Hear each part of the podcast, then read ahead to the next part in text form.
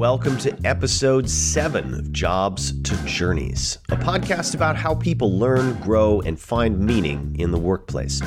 My name is Gabe Gloga. Each week, I talk with my friend and co host, Doug Weitz, about whatever topics we're wrestling with, and we try to help each other clarify these ideas and hopefully add a little knowledge and insight to the world of workplace learning. This week, we discuss gardening. That's right. There's a lot to be learned from gardening that can be applied to how people grow in the workplace. We explore the three essential ingredients of a healthy growth culture, what founders, new managers, and orchestra conductors all struggle with, Gabe's tomato plant and why yelling at his flowers is pointless, the illusion of lazy gardeners, a different way to think about pruning your organization, and more. This podcast is brought to you by Cultivate Me, which helps people and organizations use their everyday work as a platform for growth, both as professionals and as people. If you're curious about any of the ideas we discuss on the show, or you just want to connect, you can always send an email to hello at cultivateme.xyz. We'd love to hear from you. And now, on to the show. Hello, Doug. Hey, Gabe. Um, what are we talking about today? I really wanted to talk about gardening. Good, because it's getting cold here, and I have this tiny little garden on my patio. It's smaller than my closet, and I got to figure out what to do with it because we're starting to get frost, and I got to save all these plants. But I like to, I like to garden a little bit. Uh, I know that you, you do some big gardening stuff in in the rest of your world, so all right, let's dive in.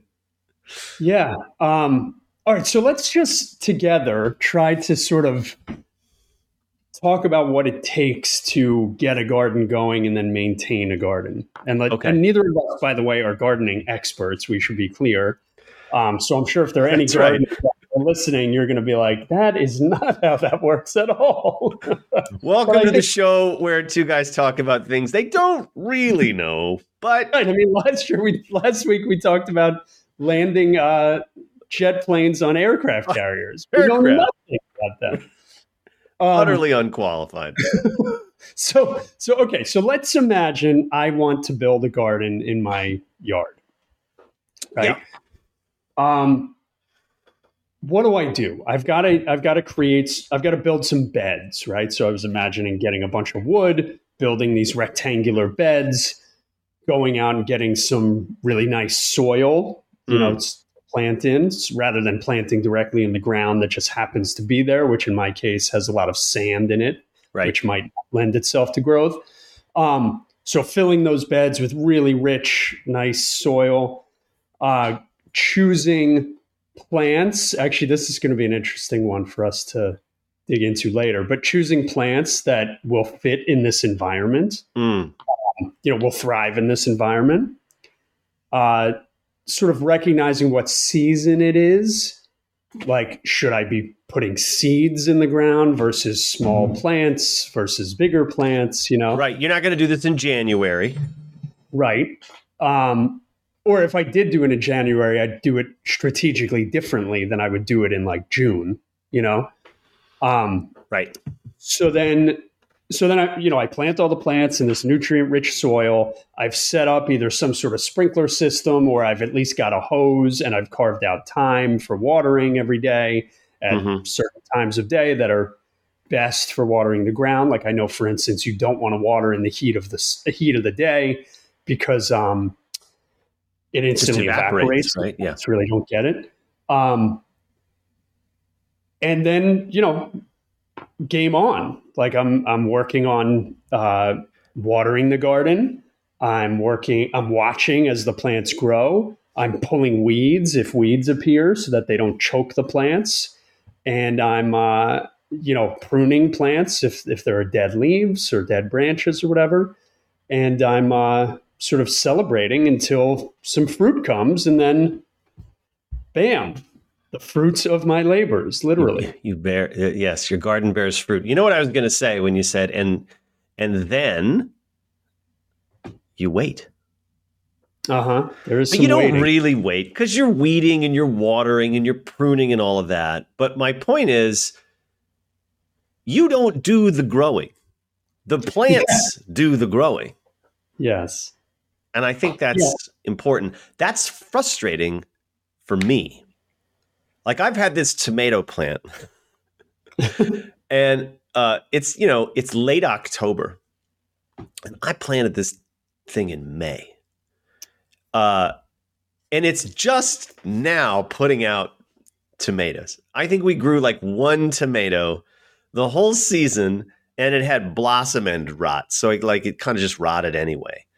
And now, now I've got like all sorts of tomatoes, but it's too cold to really grow. And um, it just took so darn long. And it was super frustrating for me because I was like, grow, you thing. Why won't you grow?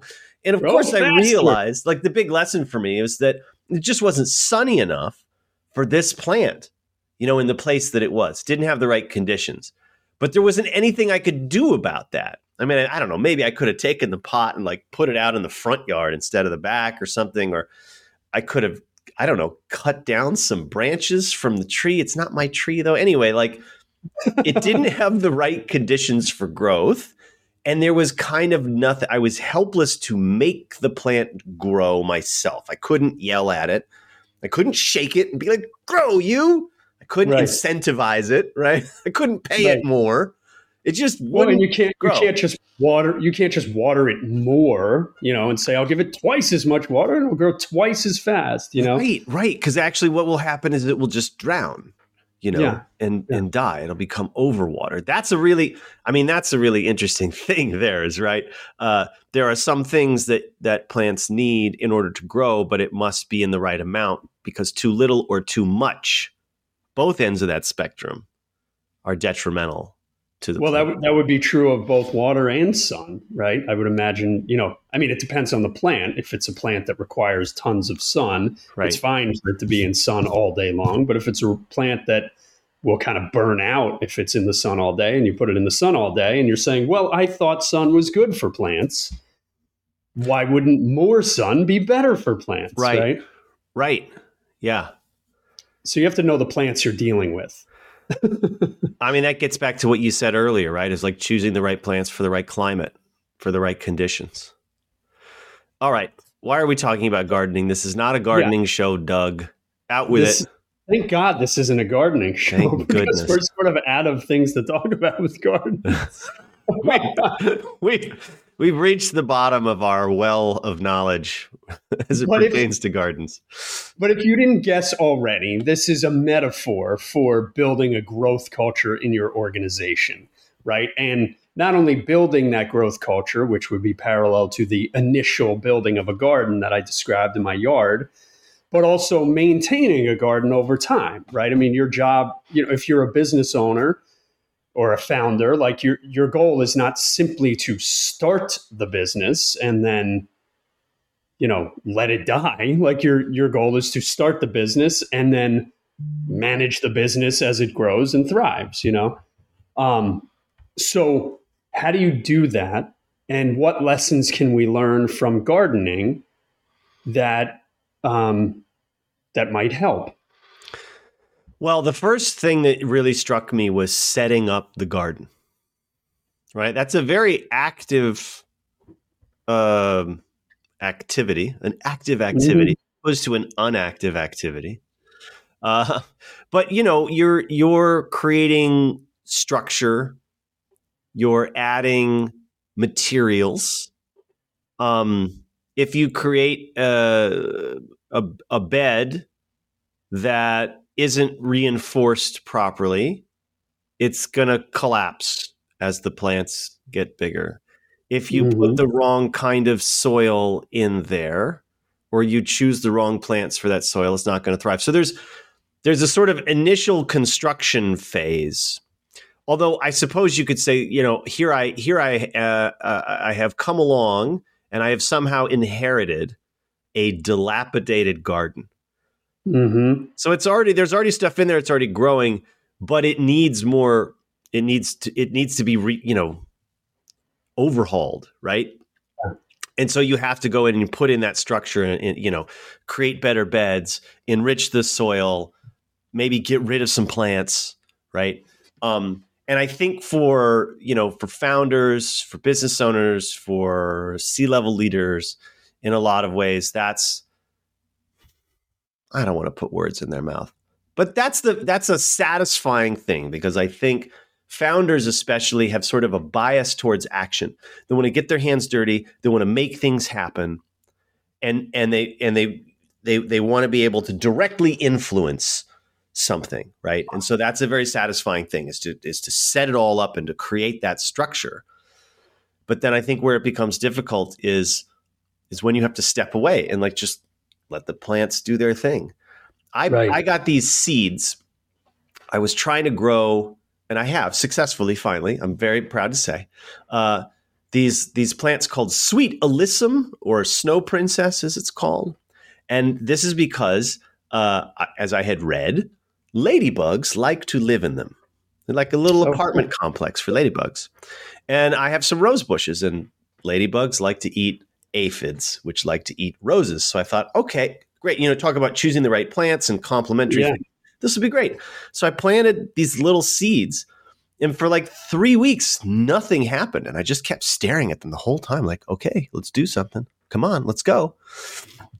And then eventually they sprouted, but like those were a miserable three weeks for me. I mean, I have other things going on in my life. Like I wasn't just crying for three weeks about these seeds. But from a garden, as far as the little gardening partition of my life is concerned, it's like, oh man, did I do something wrong? What's going on here? Well, you you had no sense of progress, right? I mean, like you couldn't. It's not like every day the the sprout grew a little bit, and you could sort of hang your hat on. God, I say hang your hat a lot. Anyway, that's an aside. Um, you couldn't like see this progress and go, all right, we're moving in the right direction. It was just sort of like maybe under the soil things are moving in the right direction, or maybe the seed's just dead and I have no way of knowing until it shows itself outside the soil, you know? I think there's a lot to be said about trust and patience when it comes to leadership, when you're trying to establish new things. And the other thing is, to some degree, like you got to leave it alone. If I went in there and was like messing with it, like, okay, it's been a week and a half. I don't see anything. Let me dig up the soil and see, are the yeah, seeds yeah. still there? Like I would have destroyed the whole root system that was that was establishing itself, right? And I think um, I think you see that a lot with you know impatient cultures or um, leaders that don't trust you know their their teams is they think like okay well i'm not getting results yet let me go in and rip stuff up or when things get ripped up i mean here's another gardening metaphor like if you replant if you repot a plant that plant goes into shock mm-hmm. for a mm-hmm. little bit right and if the if the repotting is too dramatic and the conditions in the new pot are not you know really ideal that plant's probably going to die um you promotions know, but, and onboarding right there. What's that? Right? Promotions and onboarding. That's a great. That's a great. You know, well, or what's happening left and right these days in every company I, I see is reorgs.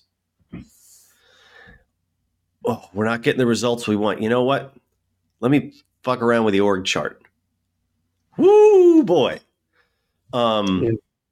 I mean, just tremendous shock goes through the root system of your organization, the culture that's established. Maybe it needs some shock. I'm not saying reorgs are inherently bad, but to be sort of constantly reorging is to be putting, you know, is to be shocking the system of your organization on a regular basis, and that takes that takes a tremendous amount of water, soil, sunlight, and care in order to make sure that they don't they don't die. So wait, time out for one second. Let's sort of take a step back and talk about like who is the gardener in this metaphor? Who is the plant? And what responsibilities each have in the success of the garden, let's say. Yeah. Right? And being the business, you know? Actually, I wonder if we can take a step further back for a moment and talk about the components of a growth culture, home edge and groove Yeah, and that I think will give us a sharper focus on who's responsible for what aspects of that culture. Um, cool. So let's break it down. We've got home. Oh, by the way, th- we should give a little plug. This is from a book that is very dear to our hearts called An Everyone Culture um, that uh, really influenced our thinking about what a growth culture is and gave us some words to talk about things we always believed anyway. Right.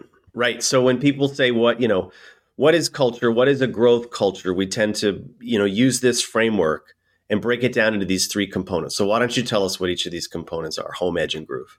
All right. So home, I always the first words that come to mind for me for home are psychological safety, right? Just like home, right? I mean, if you if you live in a nice home mm-hmm. um, with a nice family where people care for one another and want the best for one another, it's the kind of environment where you can say what you think without fear of retribution, right? You're not afraid people are going to make fun of you. You're not afraid people are going to make you feel badly about saying what you want to say. You feel free to be yourself without judgment. Yeah, there's That's the psychological safety. There's there's the trust and security for you to be authentic and not yes. have to wear a mask and not have to say what you think other people want to hear or what you think won't get you in trouble. Yeah, that's yeah, home. And that's and that's that's something that has to be actively worked on and estab- established and then worked on and maintained because the natural tendency for people is to come into an organization or into a new place with new people with a mask on because they want to look their best. They want to come across in the best possible way. They want to be the person that everybody f- wants them to be as opposed to just being who they are. Right. Right. So, okay, so that's home. So, edge is about, and by the way, feel free to elaborate on any of these if you feel like I don't hit the mark, but edge is about knowing your limits, your current limits, right? Like I'm really good at X and I'm not quite as good as Y, right? And you can, if you can imagine kind of like, I always imagine literally like a, an edge of a of a piece of wood, you know, that's sort of curvy and sharp at points and cuts in and then cuts out. And that um, the contours of that edge are sort of a visual representation of my strengths and weaknesses, right? And the whole point of knowing edge as an individual and also as an organization is to know what you need to work on, right? What what you need to improve upon so that you can increase your comfort zone, increase, you know, push out your edge, right? There'll always be an edge, but where that edge is and how that relates to the work you're trying to do and the importance of the strengths being in the right places in order to do that work um, is really important. So, for instance, if you were, you know, running a movie theater, um, you know, the ability to make popcorn is like pretty important, right? So, if the edge of your abilities falls short on the making of popcorn, that's going to be a problem, right? The ability to to run projectors and problem solve if a projector is not working correctly is going to be an important skill. Uh, if you're sort of front of the house, like schmoozing with people, communication skills is going to be important. So, you know, an edge is not good or bad in the abstract. It's really about how it relates to what you're trying to do. So I, I think of edge as self awareness. I agree with everything you said. And I think it's self awareness of three things. What is the job that I have? Uh, edge is, is within the workplace, right? What is the role that I am expected to perform and understanding the different functions? Just an awareness of that. Forget about your mastery of those things, but just what do I need to do? Uh, the second thing is what are, you know, what's my mastery of those skills? how like you said what am i good at where do i need work and then the third is what am i focused on now from a development mm-hmm. standpoint and i love the word edge because it implies sharpness versus dullness mm. and you know is your awareness of those three things very sharp and clear or is it dull and kind of fuzzy and unfocused i don't really know what my job is i, I I don't know what skills I have or don't. I haven't really thought about that. What are you working on right now? Oh, I don't really know. I'm just doing the job. You know, even that word of point, like being pointed in the right direction, implies focus and clarity. Um, so that's for me is selfness, uh, selfness, self awareness, and a sort of sharpness about that. Yeah, I love that. And then groove. So groove refers to the things you are doing on a regular basis, right? Think a groove, a beat, right? Um, that are going to improve these, you know, these things, right? So they're the the groove is about sharpening that edge. It's about increasing your comfort zone, increasing your skills and abilities, increasing, you know, it's about working on that stuff. But the the key to groove is really the word groove, the the regular practice of this. It's not once a year I write a New Year's resolution. Right. That's my groove. Like that's not a, a frequent enough beat for anyone to call it a groove, right? A, a heartbeat. Right. You know, if your heart beats and then it beats 16 minutes later, like no one thinks you're particularly healthy, right? You're well, probably not reg- even. There's the regularity as well, right? Does it yeah. does it happen every day, every week, every month, every quarter? Or is it like some weeks I do it, some weeks I don't? Sometimes yeah. some days I do it five times, other days I just don't do it at all. Uh, so there is a there is a a groove, a groove to it. Well, I really, I really see it as like when I when I picture it in my when I hear it, I hear music, I hear a drum beat. When I l- look at it in sort of my mind, I see an EKG. Ah, uh, yeah, know, thing, and it's very easy to look at one of those and instantly, without really thinking very deeply about it, recognize whether it looks healthy or whether it looks like trouble, you right. know? Uh, and really, what makes it look healthy is that it is uh, kind of symmetrical and like looks this looks like it's got a, a regular pattern to it. It's consistent rather than yeah. like oh bink oh whoa that one's really high randomly and that one oh wait now it didn't go for like ten seconds and you know that's not healthy. Yeah. All right. So those are the components of a growth culture: home, edge, and groove uh, back to your earlier point, like who's responsible for for what? Who creates the home? Who sharpens the edge? Who establishes the groove? Yeah, I mean, I, I think when you talk about home, edge, and groove, everyone in an organization is responsible for all of them, but in different ways, right? So, like the simplest way to say it is, you know, if, again, if we use the garden metaphor, is the leadership is is the gardeners, right? Or are the gardeners. They are the ones who set up the garden, make the rules around, you know, how big is this garden going to be? How small is this garden going to be? What kinds of plants are we going to have in this garden? What are we trying to accomplish with this garden? You know, is this a vegetable garden where we want food coming out of it? Is this a flower garden where we want beauty or to attract ladybugs or praying mantises or whatever? Um, you know, what's the purpose of the garden? That's on leadership. And when I say leadership, I don't just mean like the CEO. I, I mean the leader of any team, because any team is really its own garden bed in a way. It's fractal, right? Like high level leaders, C level leadership, looks at the garden as a whole. I mean, if you if we just draw some direct correlations to this metaphor, right? The fence around your garden represents your entire organization, right? Mm-hmm. Every little flower bed probably represents a different team in that organization where you're growing something different. You need slightly different conditions, but the overall intention of the garden has some sense to it. So leadership, you know, sets the tone or is responsible for the conditions for growth uh, across the organization? What are those common things that we need? Um, but then, you know, a level down, like whatever leader has their own uh, uh, uh, team, their own department, division, whatever group, you know, people underneath them, so to speak, that they're for for whom they are responsible.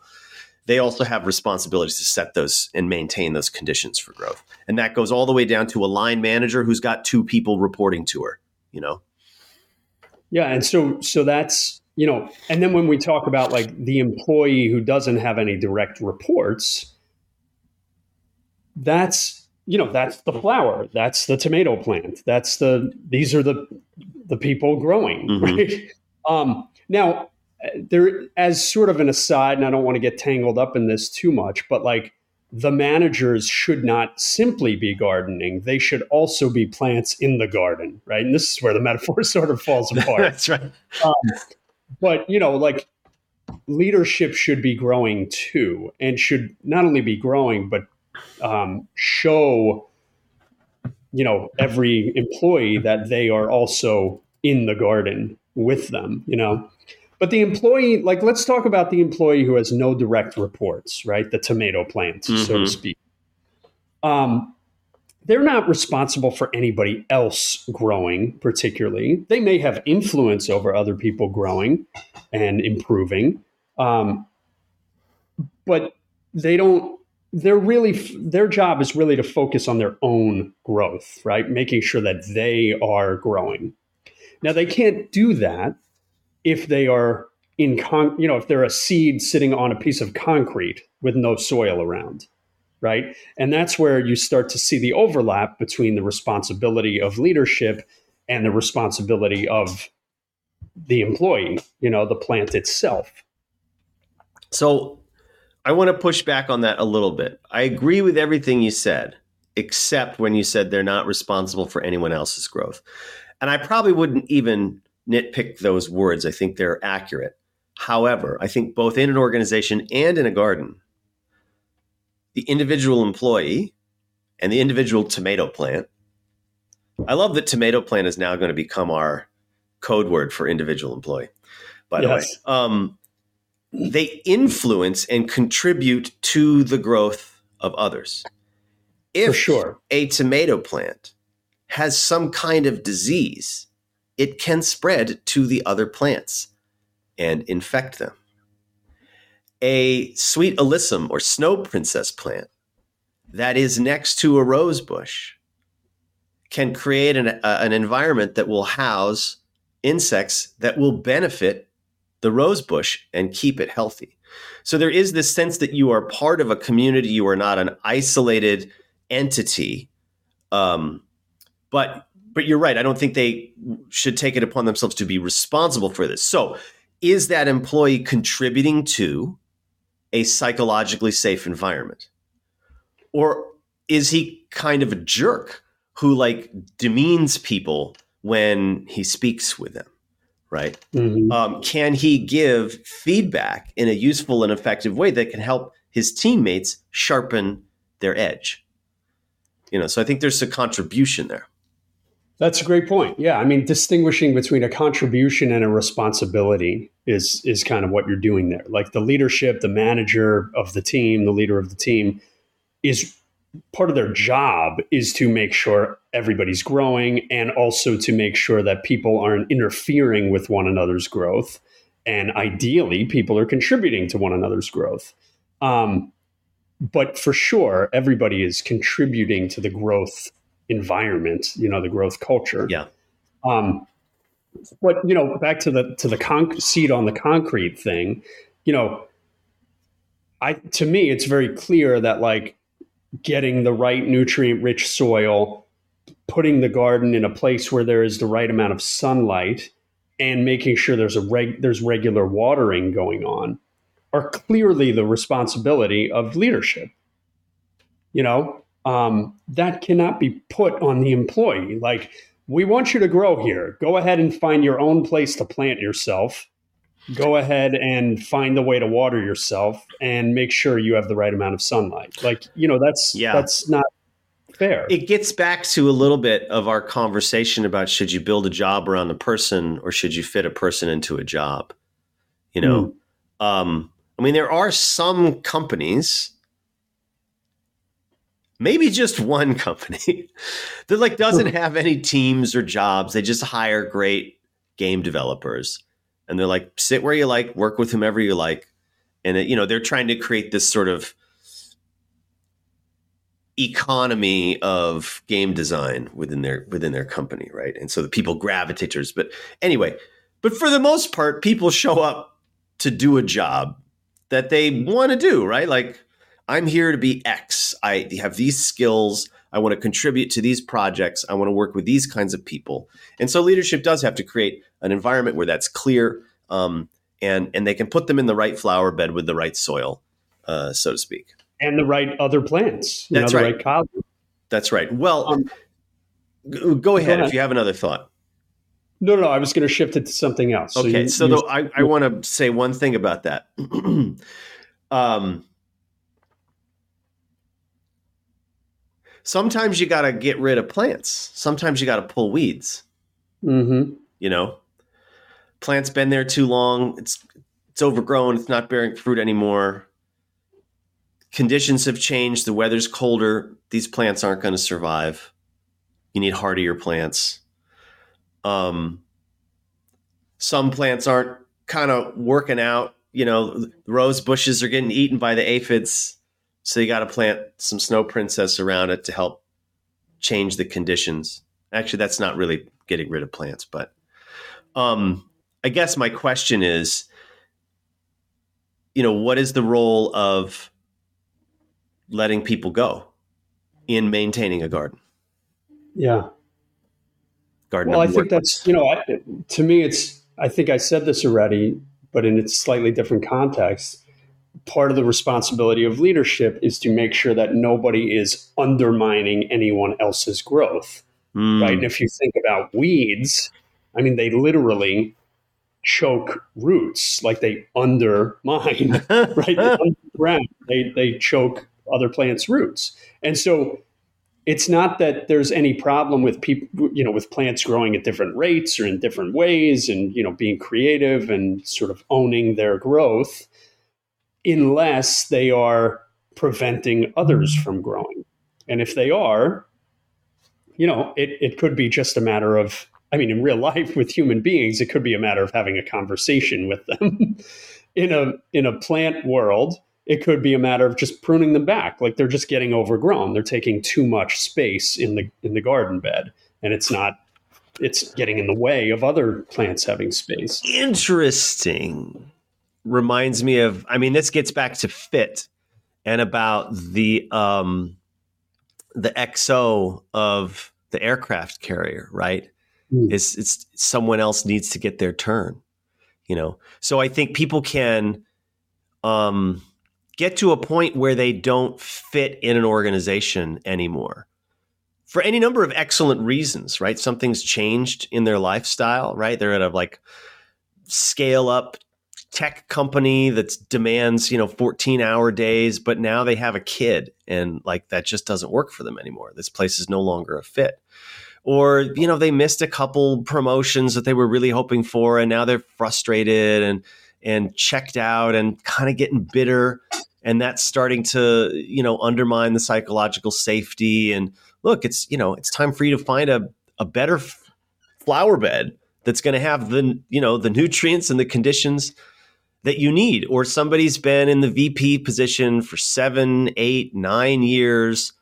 And then all the, you know, promising talent underneath them keeps quitting because they feel like, well, I'm never going to get Mac's job because he's been here forever and he's not going anywhere. And so now, you know, that is contributing to or undermining the growth and development uh, of your people. So there, there are any number of reasons that people could become uh, uh unfit with the organization and so then, you know, leadership has to make some tricky decisions, I think difficult decisions as to, you know, what's what's more important is is hanging on to this person and finding a way to make it better for them or you know, letting them go, giving them the opportunity to find some other opportunity uh the opportunity to find an opportunity.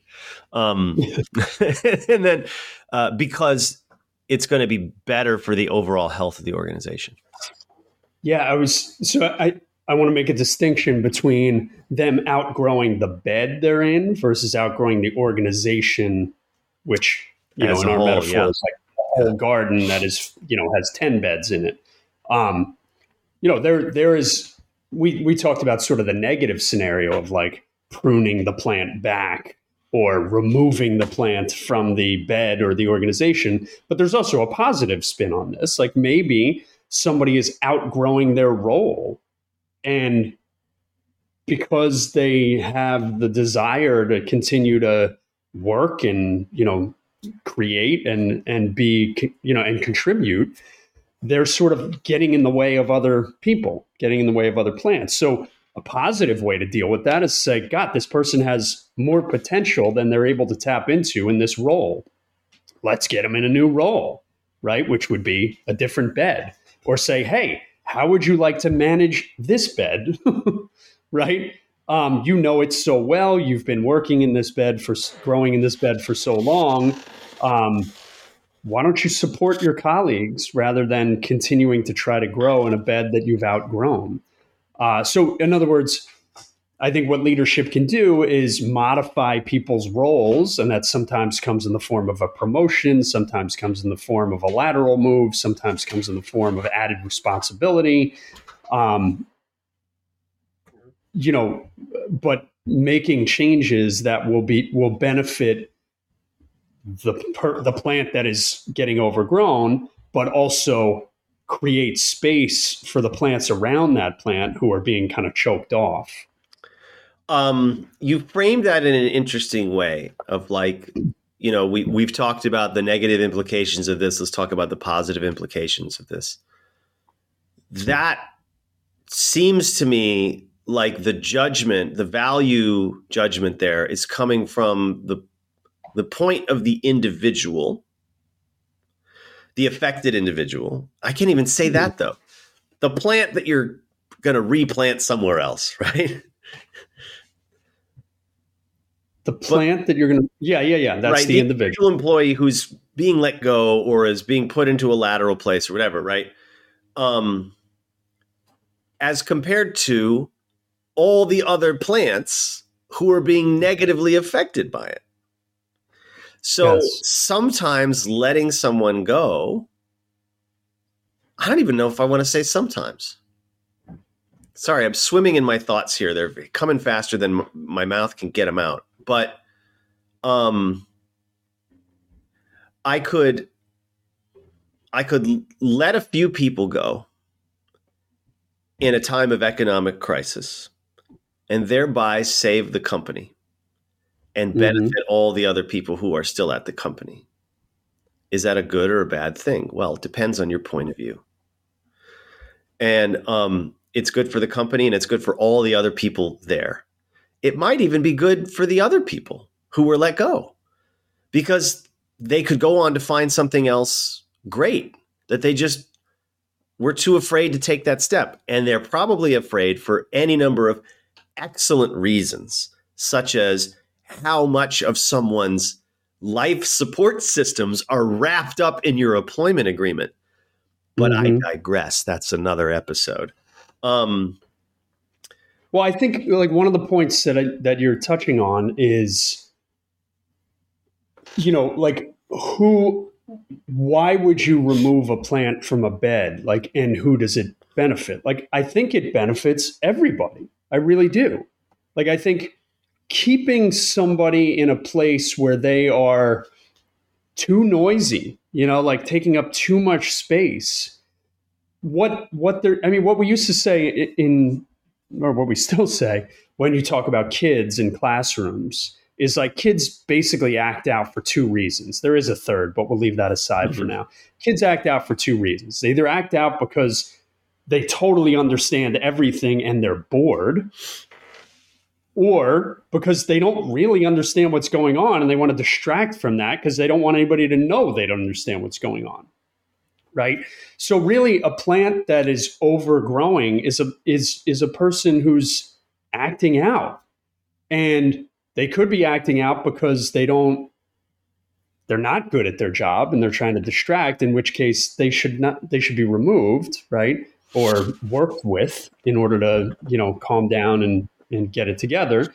Or they are acting out because they're bored and they don't know what to do with themselves. And so they're you know they're they're looking for the next thing now you're getting at the human aspect of being a manager and how critical that is how effective it is if you understand it, recognize it, and embrace it as a manager. As a manager, you are the gardener of your team in the sense that you are trying to create the conditions for them to thrive and flourish, whether that's productivity, whether that's growth.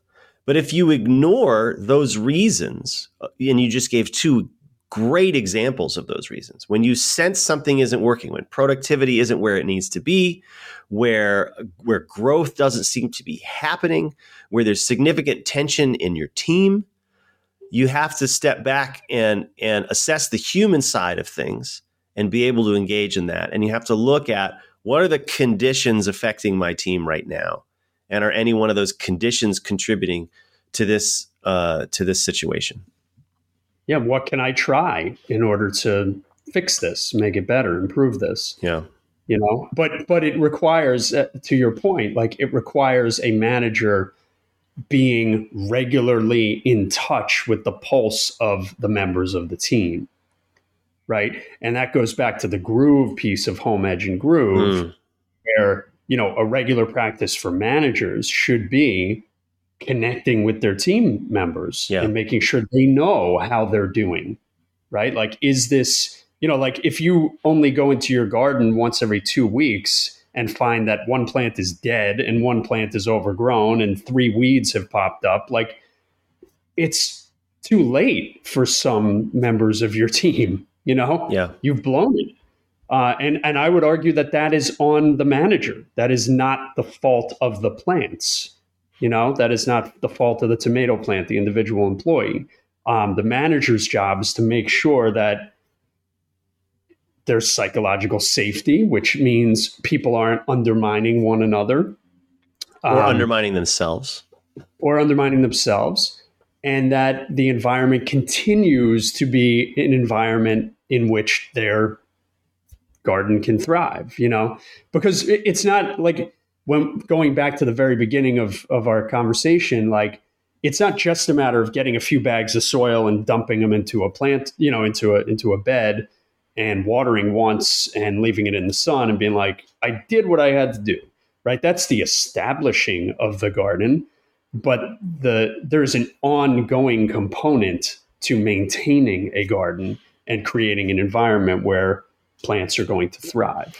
Yeah. And I, I think if there's a a point that I wanted to make or an idea that I continued returning to with this metaphor, it's that you, you there has to be you have to know as a manager as a leader what you can and cannot control and where and how you need to engage in order to optimize your garden in order to get it to truly flourish. And i, I think about being a conductor of an orchestra.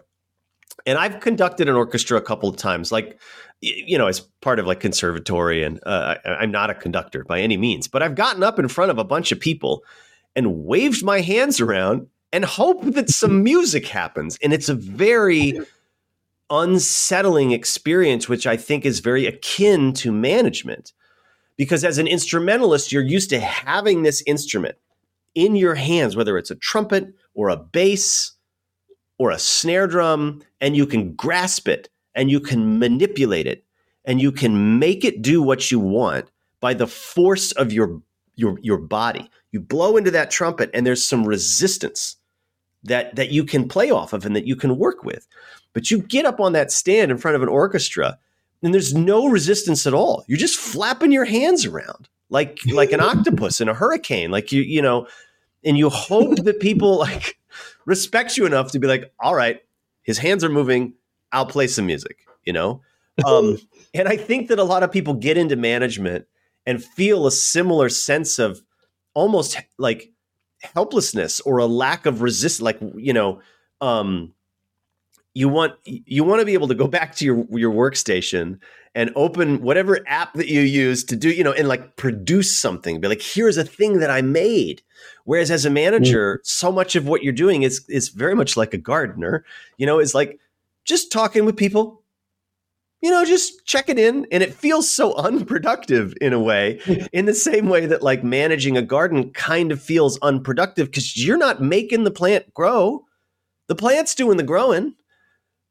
But having those conversations, checking in on people, seeing how things are going, you know, it, it, at home in their personal life, um, managing like interpersonal dynamics on the team, all that stuff feels soft and fluffy but it but it makes a difference. It's a difference between barren, rocky soil that's covered in weeds versus uh, lush, uh, loamy soil, right, full of nutrients and, and sunshine and water. Yeah, God, this is such this is so good. I mean, it's I love the conductor metaphor because you're like you you're not making any of the sounds that people are hearing. Right. Like so so i just i had this picture of like at the end of the day you're at the bar and you know having a having a drink with everybody in the office. And it's like hey what did you do today? Like well i produced this i made this i shaped this i wrote this uh, you know and the manager's like oh i made sure that was possible. I watched you all do it. Right right right. And it's like you know you're it looks like you're doing nothing if things are going well. But if things are going poorly you're not doing what you needed to be doing. And that's very I mean, unsettling just, for a new manager yeah it's the same thing like if you picture a bunch of plants at the bar after work and the gardener is there also and the plants are like, oh my God, I doubled in size. Like I broke through my own skin and the soil in order to like produce a double of myself. And, you know, it's like the most exhausting possible work. And the gardener's like, well, you know, I mean, I made sure you were wet. I made it all possible. If, if there's a if there's a cartoonist listening, please Please make us a cartoon of a bunch of tomato plants at the bar, shit talking the gardener who's down at the end. Like this guy does nothing. well, and the other thing is, is that the manager usually used to be a tomato plant, you right. know, and so like knows what it's like. I mean, there, there's definitely this sense, and again, like we'll have a whole nother thing on just on management, but or probably a bunch of them. But um, you were you know what it's like to be a tomato plant and be like, ugh, the gardener, he doesn't do anything. right? He strolls in every once in a while, has a look around, wets things down, and then he's out of here. This bum. yeah, like you have shit talked that about that manager with your colleagues, and now you are that manager. And like it's just hard to figure out how to be and how to have get any respect or self-respect. We need it. We need a cartoon of a bunch of tomato plants, like bitching together, and then be like, shh, shh, shh, here comes the gardener. He's coming. Quiet. All right. Uh, we've droned on about this enough. Are, are there any big takeaways or closing thoughts you have on this whole you know, how is a garden like a growth culture, or what can we learn from a garden uh, to to help create a growth culture? I mean, I, I I don't have any final thoughts in the sense that like I have a pithy little one liner that will sum the whole thing up. But what I would encourage any listeners to do if they have a team or they're part of a team is just kind of have a conversation about this metaphor and kind of who's responsible for what. And like how do we all make sure that we are contributing in our own way to making sure that this garden is thriving? Yeah that's great. I i'll i'll build on that in that i see two kinds of extreme scenarios when it comes to growth within an organization one is that you know there are messages from leadership or whatever that your growth, you own your own growth, right? You're responsible for your own growth. And it feels like they're kind of, what's the word, like shifting it, saying, like, eh, this isn't our problem anymore. It's your problem, right? Yeah. And then yeah. the other extreme is people saying, like, is individual employees saying, why hasn't this company invested in my growth? Why are there no, you know, development and career opportunities here? which again, like there is the internet. You do know how to read. You know, you can't expect the employer to to take full responsibility for your growth. And I think the reality, the effective reality, is in the middle, and that both sides are responsible for for for having an effective, you know, um, growth culture, right? But but you kind of have to understand your your your roles or how each side can best contribute to that. Yes. All right. All right. Well, this was fun. Let's do it again sometime. Thanks, Doug. Thanks, Gabe. Well, there you have it. Another episode of Jobs to Journeys. I hope you found it fun and insightful. If you want to learn more about how to turn your jobs into journeys, visit us on the web at cultivateme.xyz or send an email to hello at cultivateme.xyz. Be well, and I'll see you in the next episode.